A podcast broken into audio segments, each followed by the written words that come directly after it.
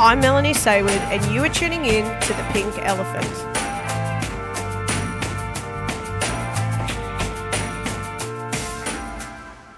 Hi there, welcome to the Pink Elephant podcast, where we talk about the most undiscussed issue in the body of Christ today.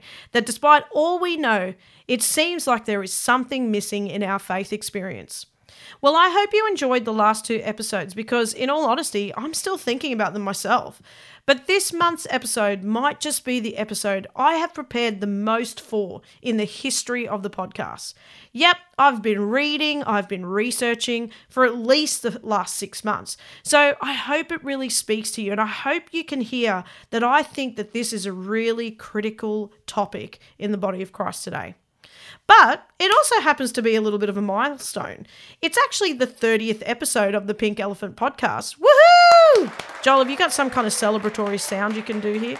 I don't know. Anyway, you guys know, know Joel, right? He's the editor for the podcast. Anyway, I actually think that's probably enough celebration. I'm so serious, aren't I? Okay, well, let's talk about hypocrisy. Hypocrisy is such a repulsive trait. I know we're supposed to love our enemies, but surely Jesus would allow hypocrites to be the exception, right? I mean, the truth is, if I've ever had any person in my life that I could classify as an enemy, it would be because the person is a hypocrite. I mean, even Jesus didn't really seem to like him, like certainly the way he treated them sometimes. Well, as is typical of this podcast, this is not a topic I have ever heard preached. And as you will soon discover, that is a staggering point considering how much Jesus especially concerned himself with hypocrites. So, in general, when we think of hypocrites in Scripture, it's really hard not to think of the Pharisees. After all, the Pharisees are the prime targets of Jesus' comments about hypocrisy.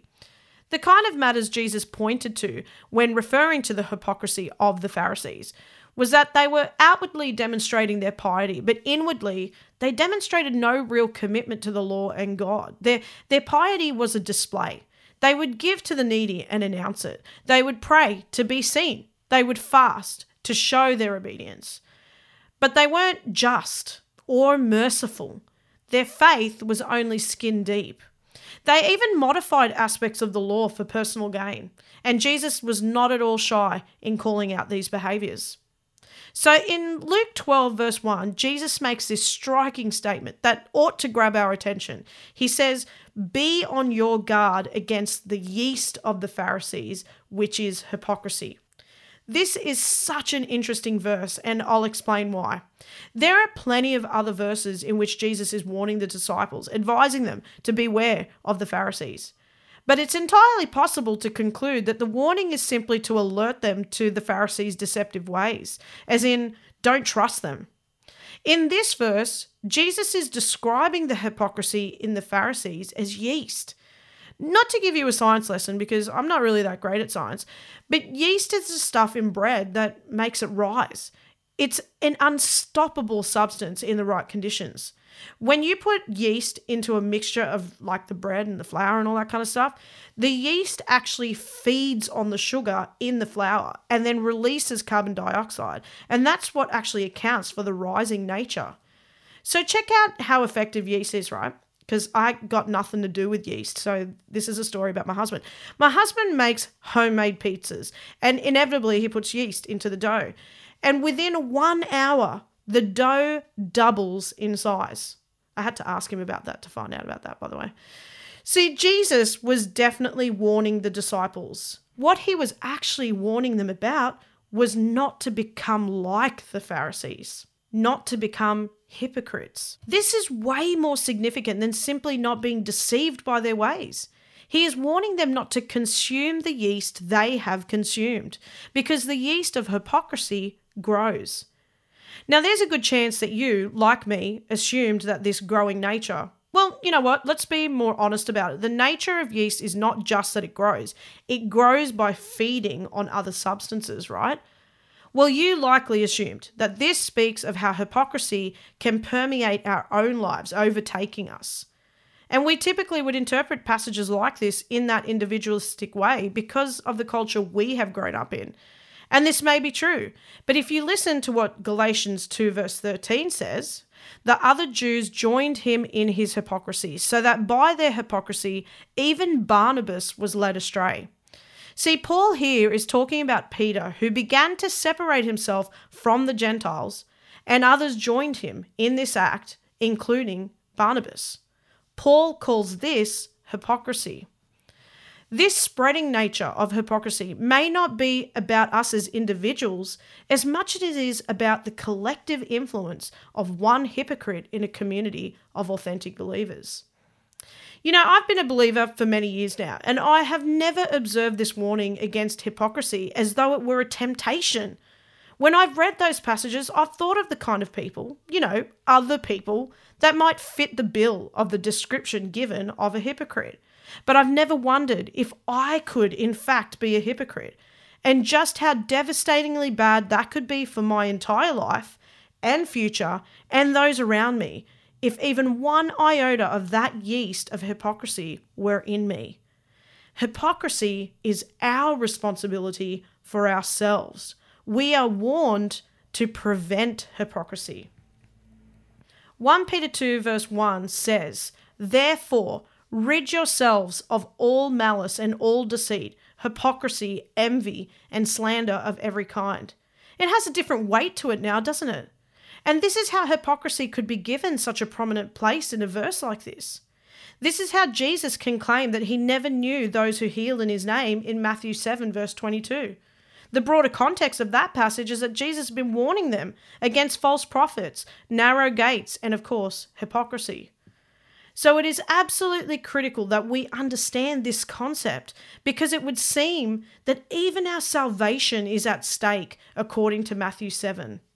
Even Matthew 24 51 states, He will cut him to pieces and assign him a place with the hypocrites, where there will be weeping and gnashing of teeth. Besides the fact that that's a little bit gruesome, this verse, the context of it, is a parable. But it is concerning that hypocrites are noted to be assigned to a place that sounds an awful lot like hell. So, what is hypocrisy? The word hypocrite is derived from the Greek term hypokrites, which means actor or stage player. In other words, a hypocrite is one who pretends or fakes. Now, I wonder why anyone would need to fake faith. And we'll answer that question a little bit later, but let's just try to understand the nature of hypocrisy itself a little bit more. For starters, for hypocrisy to occur, there has got to be some kind of misalignment or inconsistency between the external appearance and the inner workings of the heart. It doesn't necessarily mean it is on purpose. In fact, I would argue that most hypocrites are painfully unaware of their hypocrisy. That might actually be made obvious from how surprised they act when they are confronted about their hypocrisy, like the Pharisees often reacted. But of course, Jesus demonstrates that hypocrisy is not really hidden to others at all, especially not God. The only person hypocrisy seems to be hidden to is the individual perpetrating the hypocrisy, which is one of the most critical things to know about hypocrisy. It is a self deception. When you're a hypocrite, you're actually convinced that you are doing the right thing and that your faith is genuine. In this way, I find hypocrisy quite scary the idea that I might just not know that I'm a total hypocrite. Look, in truth, we all are unaware to a degree of things in our life, and in some cases, we have denied them. It's not being unaware that makes us hypocrites, it's when we are faking it, and the faking may be unintentional or intentional. Ordinarily, I would presume that Jesus would have some grace for those unintentional things, but it's kind of weird. We don't see him behaving graciously in the way that he treats the Pharisees. So I guess we probably shouldn't presume that just because we may have unintentional hypocrisy, that we're off the hook. And certainly, this could be the reason for Jesus' frequent reminders and cautions about hypocrisy. We aren't supposed to excuse it, we are supposed to be vigilant against it. Now, we should all be significantly concerned based on this description because I think if we are being honest, we all know we fake faith just a little bit. We aren't completely honest about who we are and the degree of challenge we experience in our faith. And sometimes we absolutely fake our faith in front of others to seem more spiritual, to protect ourselves, and even to avoid being judged, which aren't all bad reasons. And aren't we simply just using discernment when we are careful about sharing? Yes, you're right. But there is more to this, so I'm going to keep going. There are two relationships we must observe when it comes to hypocrisy. There is an interplay between hypocrisy and judgment, and there is an interplay between hypocrisy and pride. In Matthew 7, verses 1 to 5, we can see a little bit of the relational nature between hypocrisy and judgment. So, Jesus in verse 1 starts by saying, Do not judge, or you too will be judged. Right, so he's talking about judgment. He then goes on in verse 4 and 5. How can you say to your brother, Let me take the speck out of your eye, when all the time there is a plank in your own eye? You hypocrite! First take the plank out of your own eye, and then you will see clearly to remove the speck from your brother's eye. Jesus considered it hypocritical to be preoccupied with the sin of others when there was sin in one's own life, and especially if you asserted superiority over others for it. And certainly, this is the problem with judgment. Krino, the Greek word here translated as judgment, means to distinguish, to separate, or to discriminate. It implies a critical spirit. This passage is not suggesting that we remove discernment or that we ought not make determinations upon a person's life. I mean, we do participate within a legal system. It's not saying that we aren't to exercise good judgment, but what he is talking about is having a judgmental attitude. Jesus is calling the person with a judgmental attitude a hypocrite. So, at the very least, we can see that he couples these two together in this instance. Similarly, with pride, there is a relationship. The scriptures don't tell us a bucket load about how pride and hypocrisy interact, but it does give hints. In Matthew 6, verse 2, Jesus says, So when you give to the needy, do not announce it with trumpets, as the hypocrites do in the synagogues and on the streets, to be honored by others. The important statement here is to be honored by others. You know, we all want to be honored in the sense that we all want to be respected. But this is talking about public honor, about reputation and self glory. Now, to me, self glory sounds a lot like pride. So let's go a little bit deeper. Why is hypocrisy such a problem? Why does it demand this kind of attention? Hypocrisy is not really an unknown pink elephant in the church, if we're being honest. We've all heard non believers remark on the Christian hypocrisy, and for the most part, we're too busy defending the church to really consider whether that description is true. In some cases, we know it's true. But herein lies the problem with hypocrisy. The gospel of Jesus Christ is actually transformative. It doesn't need additions or embellishment or exaggerations to accomplish the transformative power it inherently has. But hypocrisy misrepresents the value of the gospel. It is, at best, a superficial adjustment, which is not a transformation at all. We aren't doing God any favors when we can only present a superficial change. And we aren't doing ourselves any favors either, since we then fail to experience the fullness of the gospel. We miss the true power of the gospel when we accept the superficial over the inner transformation. So that's the first point. Hypocrisy nullifies the real power of the gospel. The second reason hypocrisy is such a significant problem is because on the surface, a person with hypocrisy looks religious. They actually look like someone who's really faithful, which is what makes it so deceptive. But there's actually no truth in how they live, and you won't know that for certain unless you get really close, like close enough to see the truth. And often hypocrites are really good at keeping you at a distance. Hypocrisy is really difficult to detect, not just in others, but in ourselves. With just enough inconspicuous walls, a hypocrite can keep the truth hidden. So, I want to ask you one more question before we get really deep. If hypocrisy is so significant to Jesus, why aren't we more preoccupied with it? Why is it not one of the most preached topics? And why haven't more people taken the time to work out how we combat this subtle enticer? Why are we so busy defending the church against the claims the world makes about her hypocrisy instead of working out how we ensure that hypocrisy is so far from the church and Christianity as Peter, Paul, and Jesus implored? To answer that, we need to understand why it happens. why would anyone need to fake faith?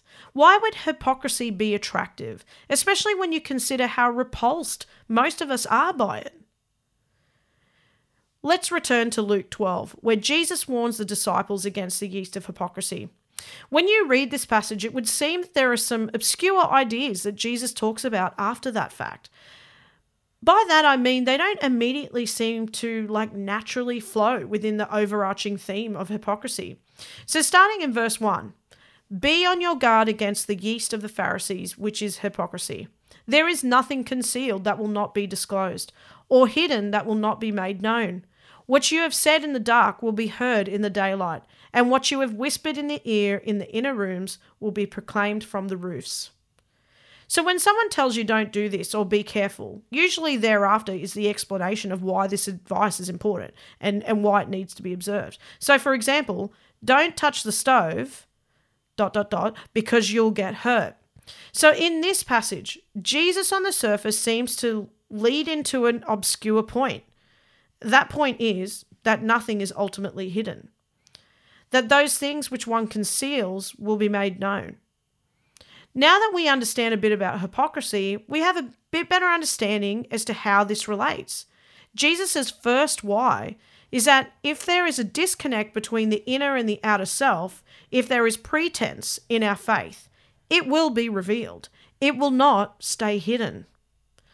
So, whilst this might explain the reason to heed Jesus' warning about hypocrisy, it doesn't necessarily tell us why we would even be tempted by hypocrisy in the first place. So, let's continue. Verse 4 I tell you, my friends, do not be afraid of those who kill the body and after that can do no more. But I will show you whom you should fear. Fear him who, after your body has been killed, has authority to throw you into hell. Yes, I tell you, fear him. The focal point of this verse is fear. When Jesus is saying to fear God, the passage implies that this is in opposition to some other fear. It is as though fearing God is the antonym to fearing something else. So, what is the something else? Verse 4 says, Do not be afraid of those who kill the body and after that can do no more. See, Galatians 2 tells us the reason why Peter withdrew from the Gentiles. He did so because he was afraid of those in the circumcision group. It says so in verse 12. You can go look it up yourself. So many of the occasions in which Jesus is chastising hypocrites, he is pointing out their preoccupation with appearances at the expense of genuine faithfulness and obedience. Hopefully, this is all coming together for you now. Hypocrisy stems from a fear of man over a fear of God. I'm just going to let that sink in for a second. Hypocrisy stems from a fear of man. It is our concern for others and their opinion of us that breeds hypocrisy. Scripture tells us this so often. Proverbs 29, verse 25 Fear of man will prove to be a snare, but whoever trusts in the Lord is kept safe. Isaiah 51, verse 12 says, So why are you afraid of mere humans who wither like the grass and disappear? Galatians 1:10 says, "Obviously, I'm not trying to win the approval of people, but of God. If people pleasing were my goal, I would not be Christ's servant." Deuteronomy 1:7 says, "Never fear men, because judgment belongs to God." When I've heard these kinds of verses, they are often preached in reference to evangelizing and sharing the gospel with non believers. But most, if not all, of the context we've heard so far pertain to the people of God. The hypocrisy began out of concern for what other believers thought. In the case of Peter in the book of Galatians, his fear was caused by the circumcised group. The circumcised group were Christians. It's more often the fear of other Christians that drives the behavior to fake our Christianity because we know how harshly Christians can judge, even our own Christian friends. Here, let me prove it to you. Assuming that you swear, I know many of you don't, but if you were to swear, this is a hypothetical situation. If you were to swear, who would you most likely do it in front of? Your Christian friends or your non Christian friends? And you can't say neither, okay? And you also can't say, I don't swear. Again, this is a hypothetical. Who would it be in front of if you were to swear? My guess is most of you said your non Christian friends. So here's the truth a lot of Christians swear, and I've heard just as many pastors and leaders swear as I have heard congregants. Side note, I don't know what it is about me, but for some reason people like really want to swear in front of me, pastors and leaders included. Now, I should clarify, I'm not the cause of their swearing. They aren't swearing at me, and it's not because I'm swearing and they're just trying to keep up with me either. But they just seem to relax around me and suddenly the expletives fly. It must be this first generation vibes I give off, you know. They probably figure I've been around the traps or something. Anyway, look, I'm getting so sidetracked. To be honest, swearing doesn't really bother me. I've listened to swearing all my life. I haven't had a choice. The point I'm trying to make here is that we're often faking our faith for the benefit of other believers more than our non Christian friends. That's how so many Christians will often say they feel safer with their non Christian friends than their Christian friends. Now, I can't help but feel like this is such a sad state of affairs. We are more concerned about being judged by one another in Christian community than even by the world. How does this happen? I'll tell you how. Some yeast got into the dough a long time ago, and we're all paying for it. And worse yet, we're continuing the cycle. This is why I have a soft spot for people deconstructing, because I can see that they're just reacting to the hypocrisy they've seen in Christian community, and they've decided they don't want to be a part of it anymore. Can we really blame them for that? The main difference between them and myself is that somewhere deep down inside, I still have faith that things could change.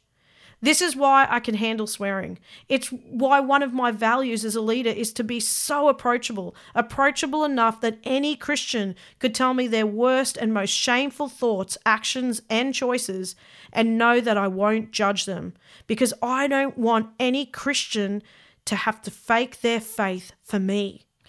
The proof that hypocrisy stems from a fear of man is this when a person genuinely fears God, they care deeply about not being a hypocrite. They care about the truth being the truth.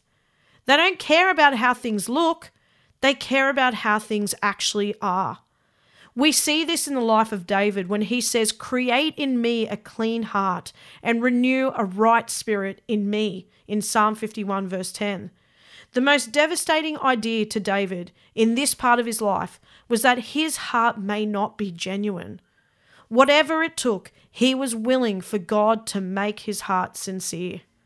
Something weird that I do, which I know isn't for everyone, is I deliberately follow people like on Instagram and social media who hate Christians.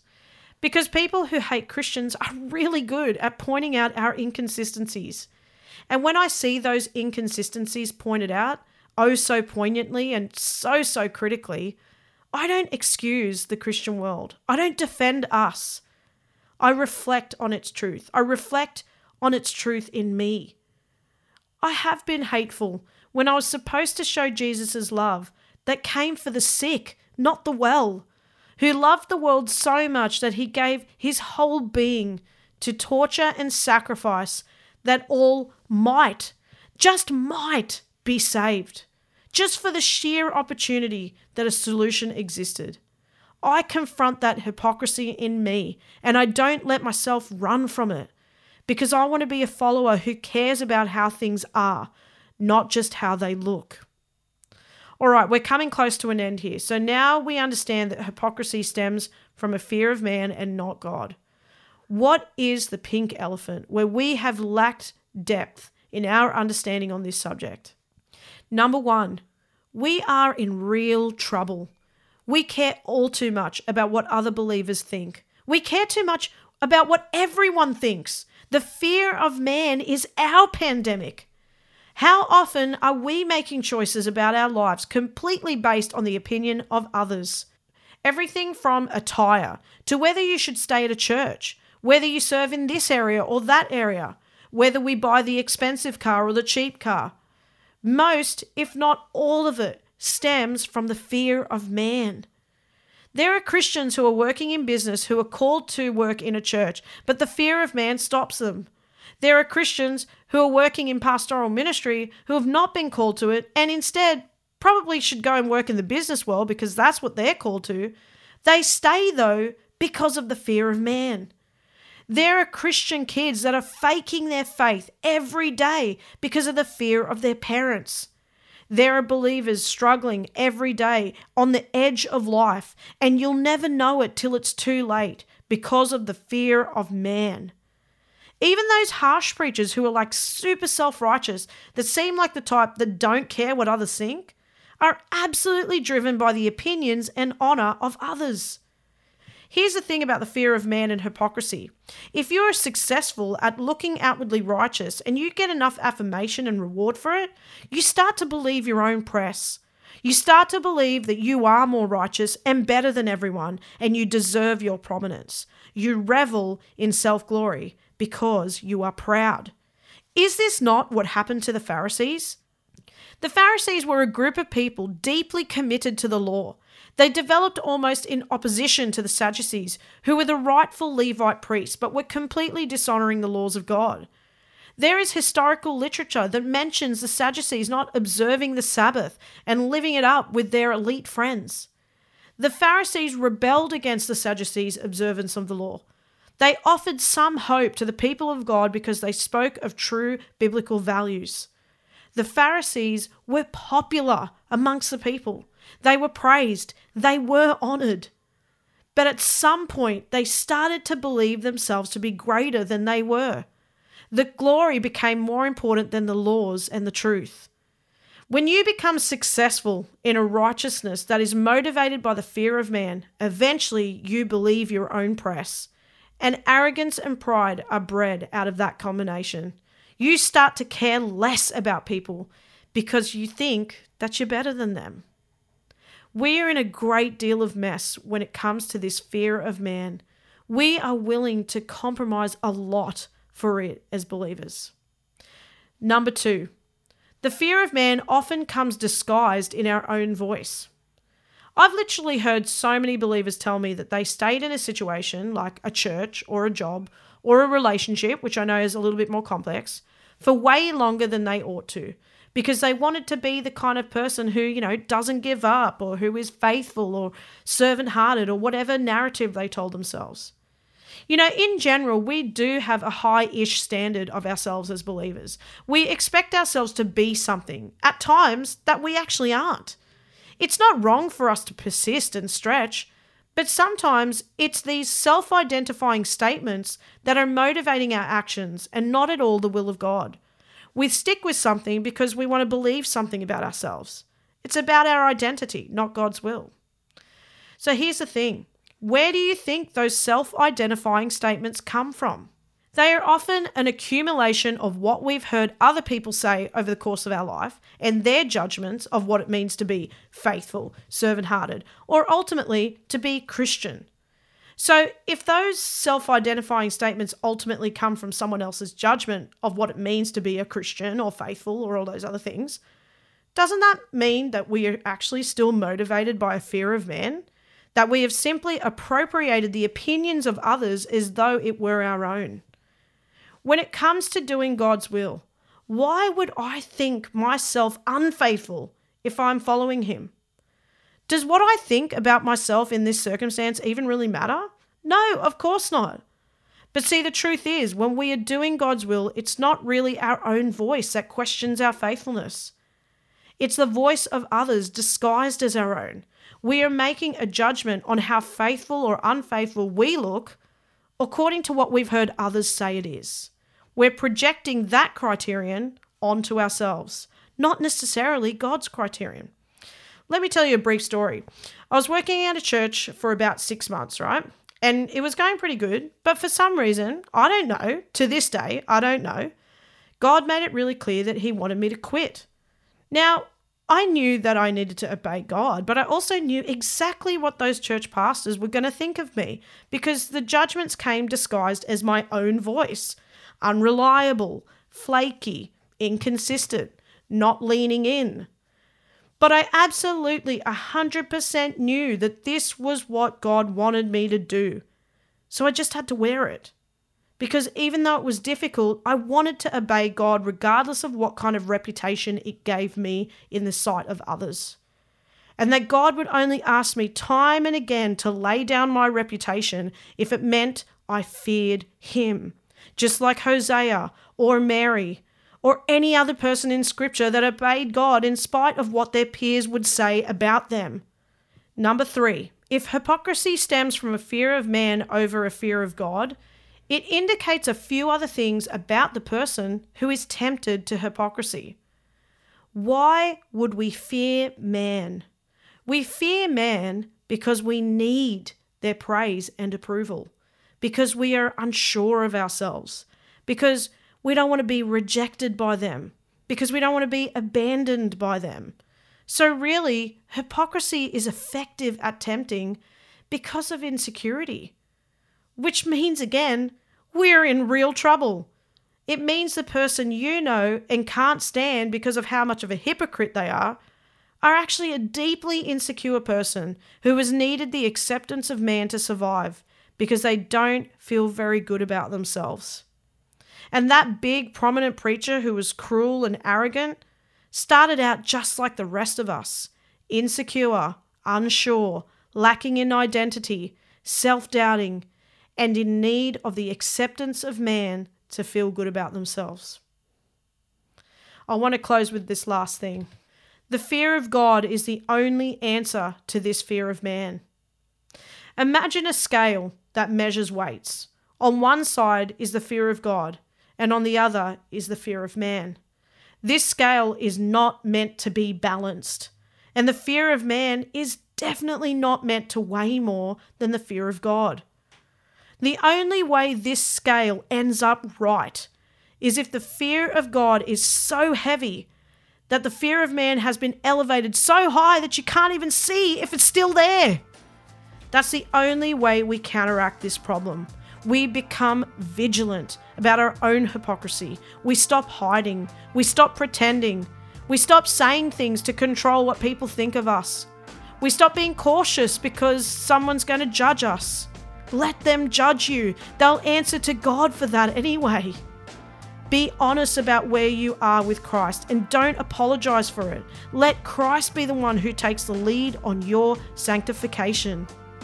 But even more than that, be a part of the solution to this vicious cycle the Christian world is in. Be to others what Christ has been to you gracious, loving, and safe. Thanks for listening to this episode of The Pink Elephant. You can follow me on Instagram, Facebook, or you can check out my resources on my website, meljsayward.com.